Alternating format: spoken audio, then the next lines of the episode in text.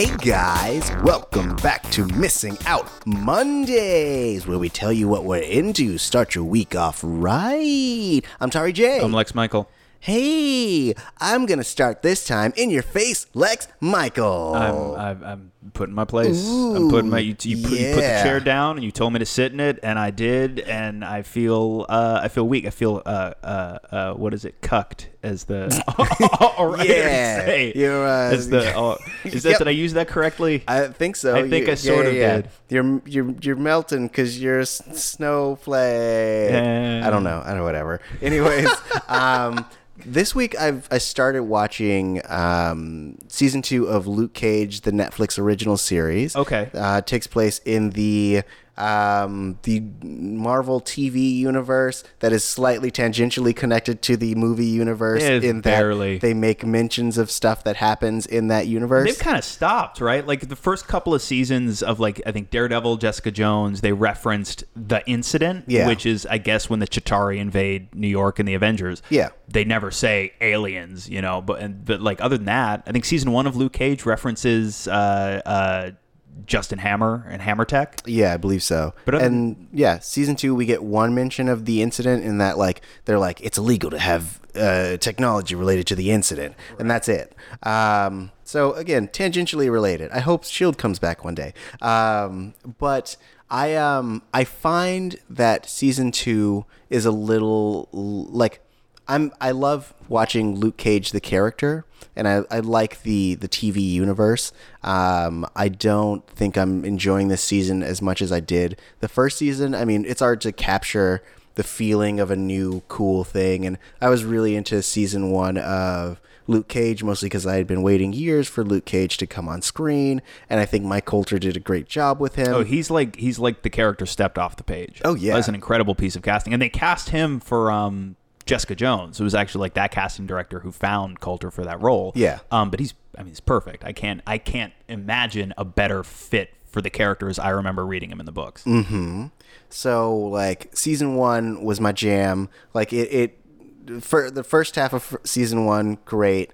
Um, second half kind of like was less solid.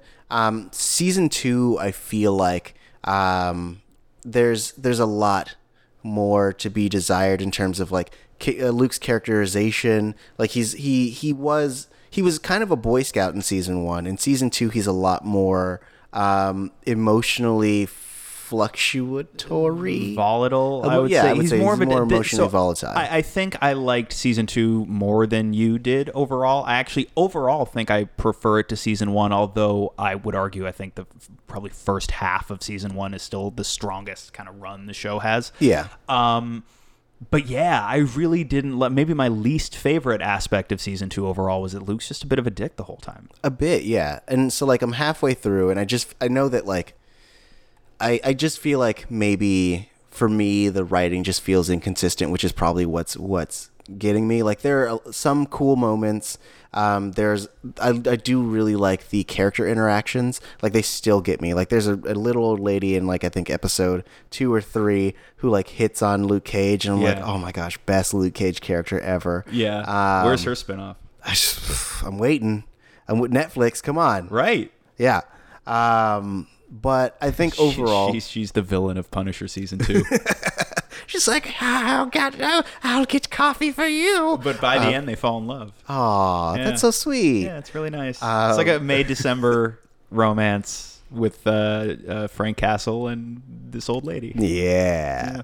Um, they'll call it Castle Winter. Winter Castle.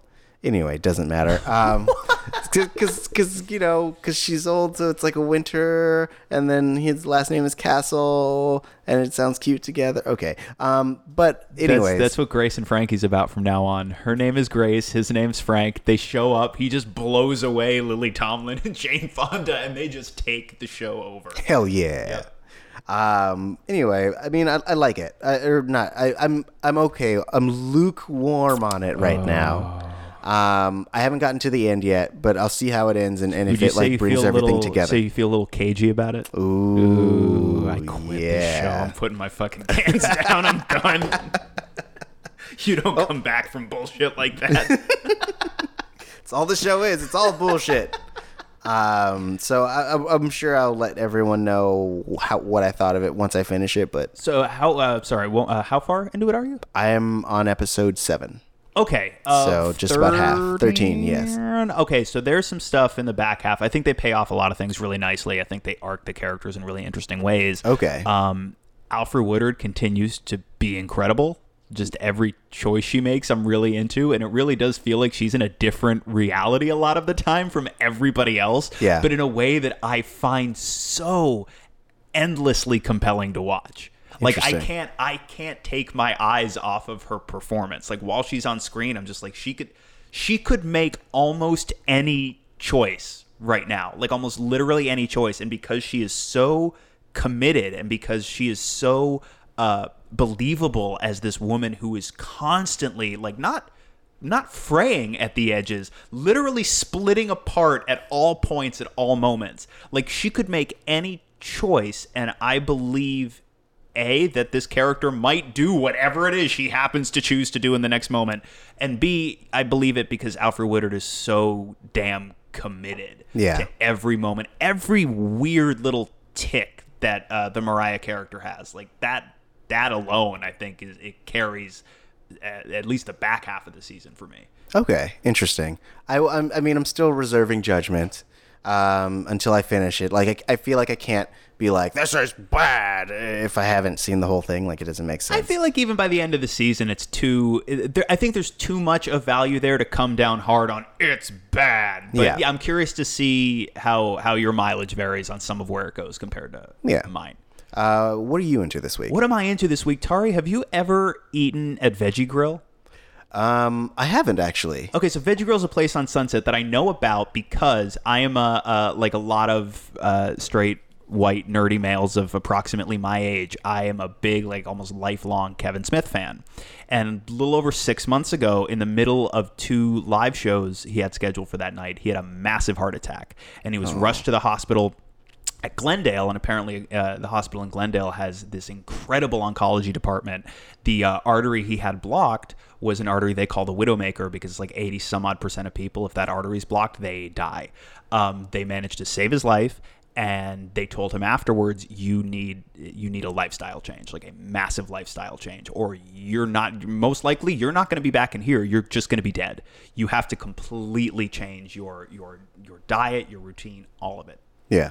You have to become vegan essentially for your own well-being. And he his response and he's talked about it a whole bunch on his podcast was essentially like i don't i can't do that. I hate vegetables. And i guess one of his doctors was like uh, no you don't.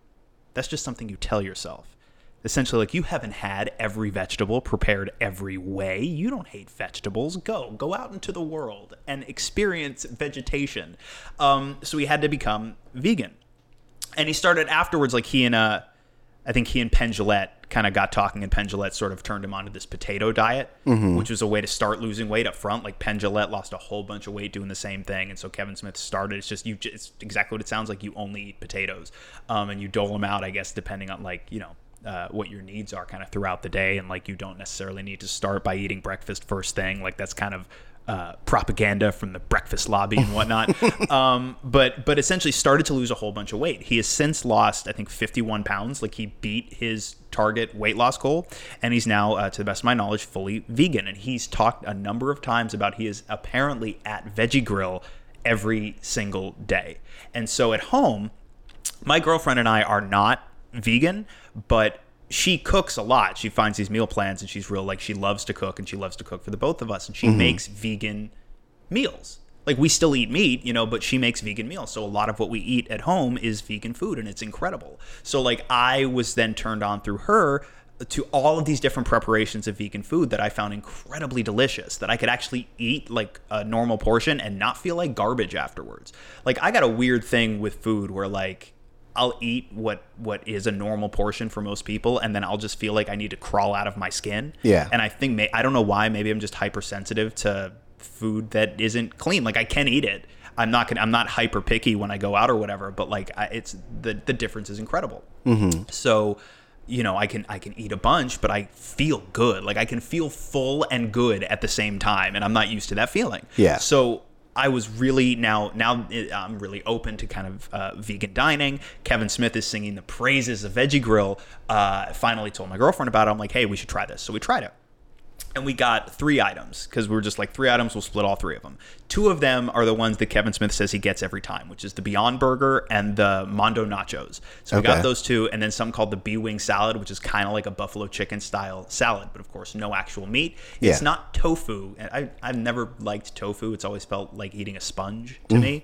Um, i guess they're kind of meat substitutes a combination of like soy and i think like a, a bean protein extract. Okay. um, but you know, you may be aware that you're not eating chicken, but like the experience of eating it texturally, flavor wise, it feels like eating a buffalo chicken salad. The Mondo nachos taste about as good as any nacho platter you're going to get anywhere. The burger, which was my favorite item, totally vegan, totally clean, tastes just like McDonald's. Like shit was delicious. Yeah. Um. So now, ever since we've only had it once.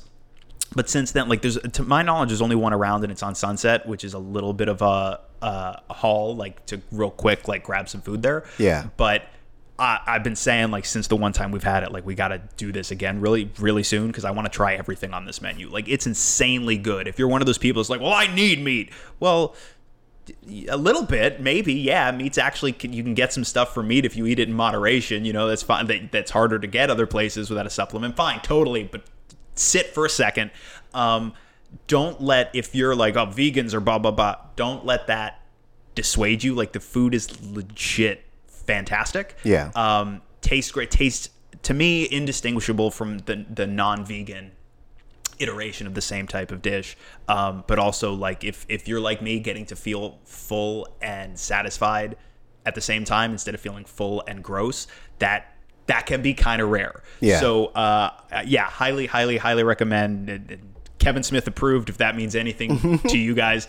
Uh, uh, Veggie Grill on Sunset in Los Angeles. Uh, if you're not in the LA area, I, I don't know where else they Yeah, exist. Google it. But if you're in the LA area, uh, uh, check it out on Sunset. Uh, vegan food, but so so so insanely good. Um, yes, if you you you will feel full and satisfied. yeah. And if you go there, you might see Kevin Smith. Yeah, he's there. Apparently, he's there every day, getting the same two things. Yeah. Uh, my roommate really likes the uh, the vegan mac and cheese that they do. Yeah. Yeah. I, okay. See, I've only had those three items, but now I want to get. I have a feeling though, every time I go back, it'll probably be like I'll be with my girlfriend or something. I'll be like, let's get because we were full at the end of those three items. Yeah. Um, I was like, let's get two, but one of them's always I think going to be that burger Mm. because that burger, like McDonald's, makes me feel like I'm dying, like I'm actively dying, like my body is rotting from within as I consume it. Yeah. But it's delicious. So the fact that I can experience kind of that flavor, that texture, like the feeling of eating a, a McDonald's burger. Yeah. But it's clean food, and at the end of it, I don't feel greasy or nasty or weighed down. Like that's. That's the dream. Oh, yeah. That's what it is. That's why people came to this country uh, centuries ago. It's like, I want the experience of McDonald's without the horror that follows. Yeah, yeah, yeah. And they're like, I don't want those those dark buns that they have in Japan. That's it. That those black don't bean want those. buns. oh yeah, that's right. Those are black bean buns. Yeah, yeah, yeah. They don't want those. They want that sweet, sweet Beyond Burger. That's just not the color bread should be, man. you, you don't discriminate against red colors. Um, oh man. Uh, speaking of discriminating against colors, um, Oh, dear. Tomorrow we are going to be uh, tune in tomorrow. We're going to be covering um, black media. We're going to have a, a friend of the show, Matt Smith. Um, not not the eleventh Doctor Matt Smith. The rich man's Matt Smith is our guest. Not not that knockoff BBC sci-fi iteration. Yeah. Uh, I don't know. That was that was an involuntary weird laugh.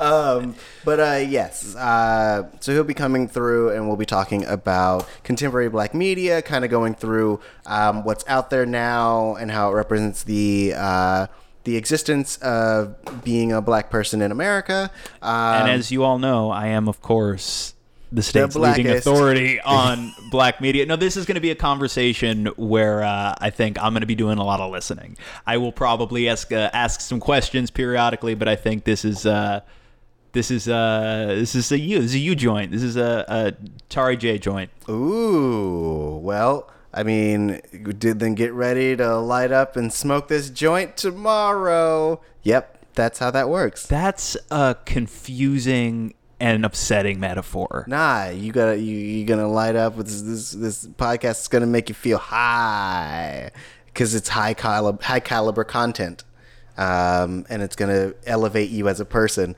Um, but also, um, make sure that you, if you haven't done so already, make sure that you subscribe to Missing Out on all of our, our various one of our various platforms. You don't have to do them all. Uh, You we're not can, requiring though. that. You can If you want to be a completionist, you totally can. Be tight. Uh, we're available on uh, Stitcher, uh, Google Play Store, uh, Podbean, iTunes, iHeartRadio. So anywhere you are, we're there. Um, if you want, and if you can, leave us a uh, a comment.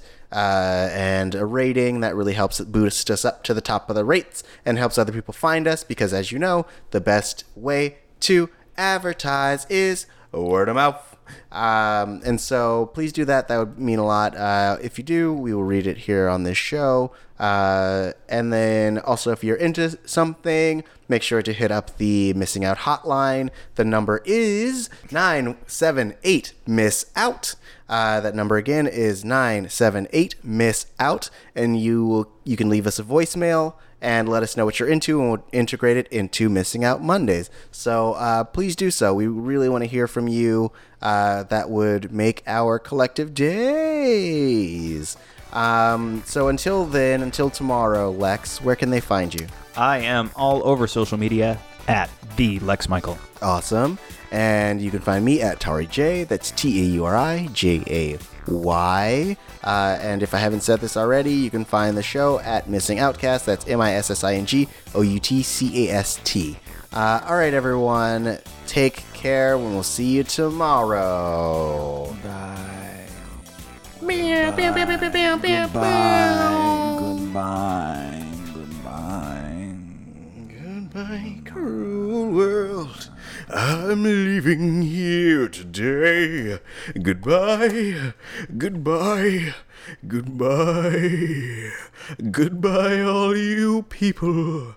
There's nothing you can say that make me change my mind. Goodbye. See, I went goodbye horses, which would have been a way different sign off. Yeah. Yeah. I went uh, the end of Pink Floyd's uh, Brick in the Wall. We're going to build a wall and we're going to make Roger Waters pay for it. Yeah. Ah.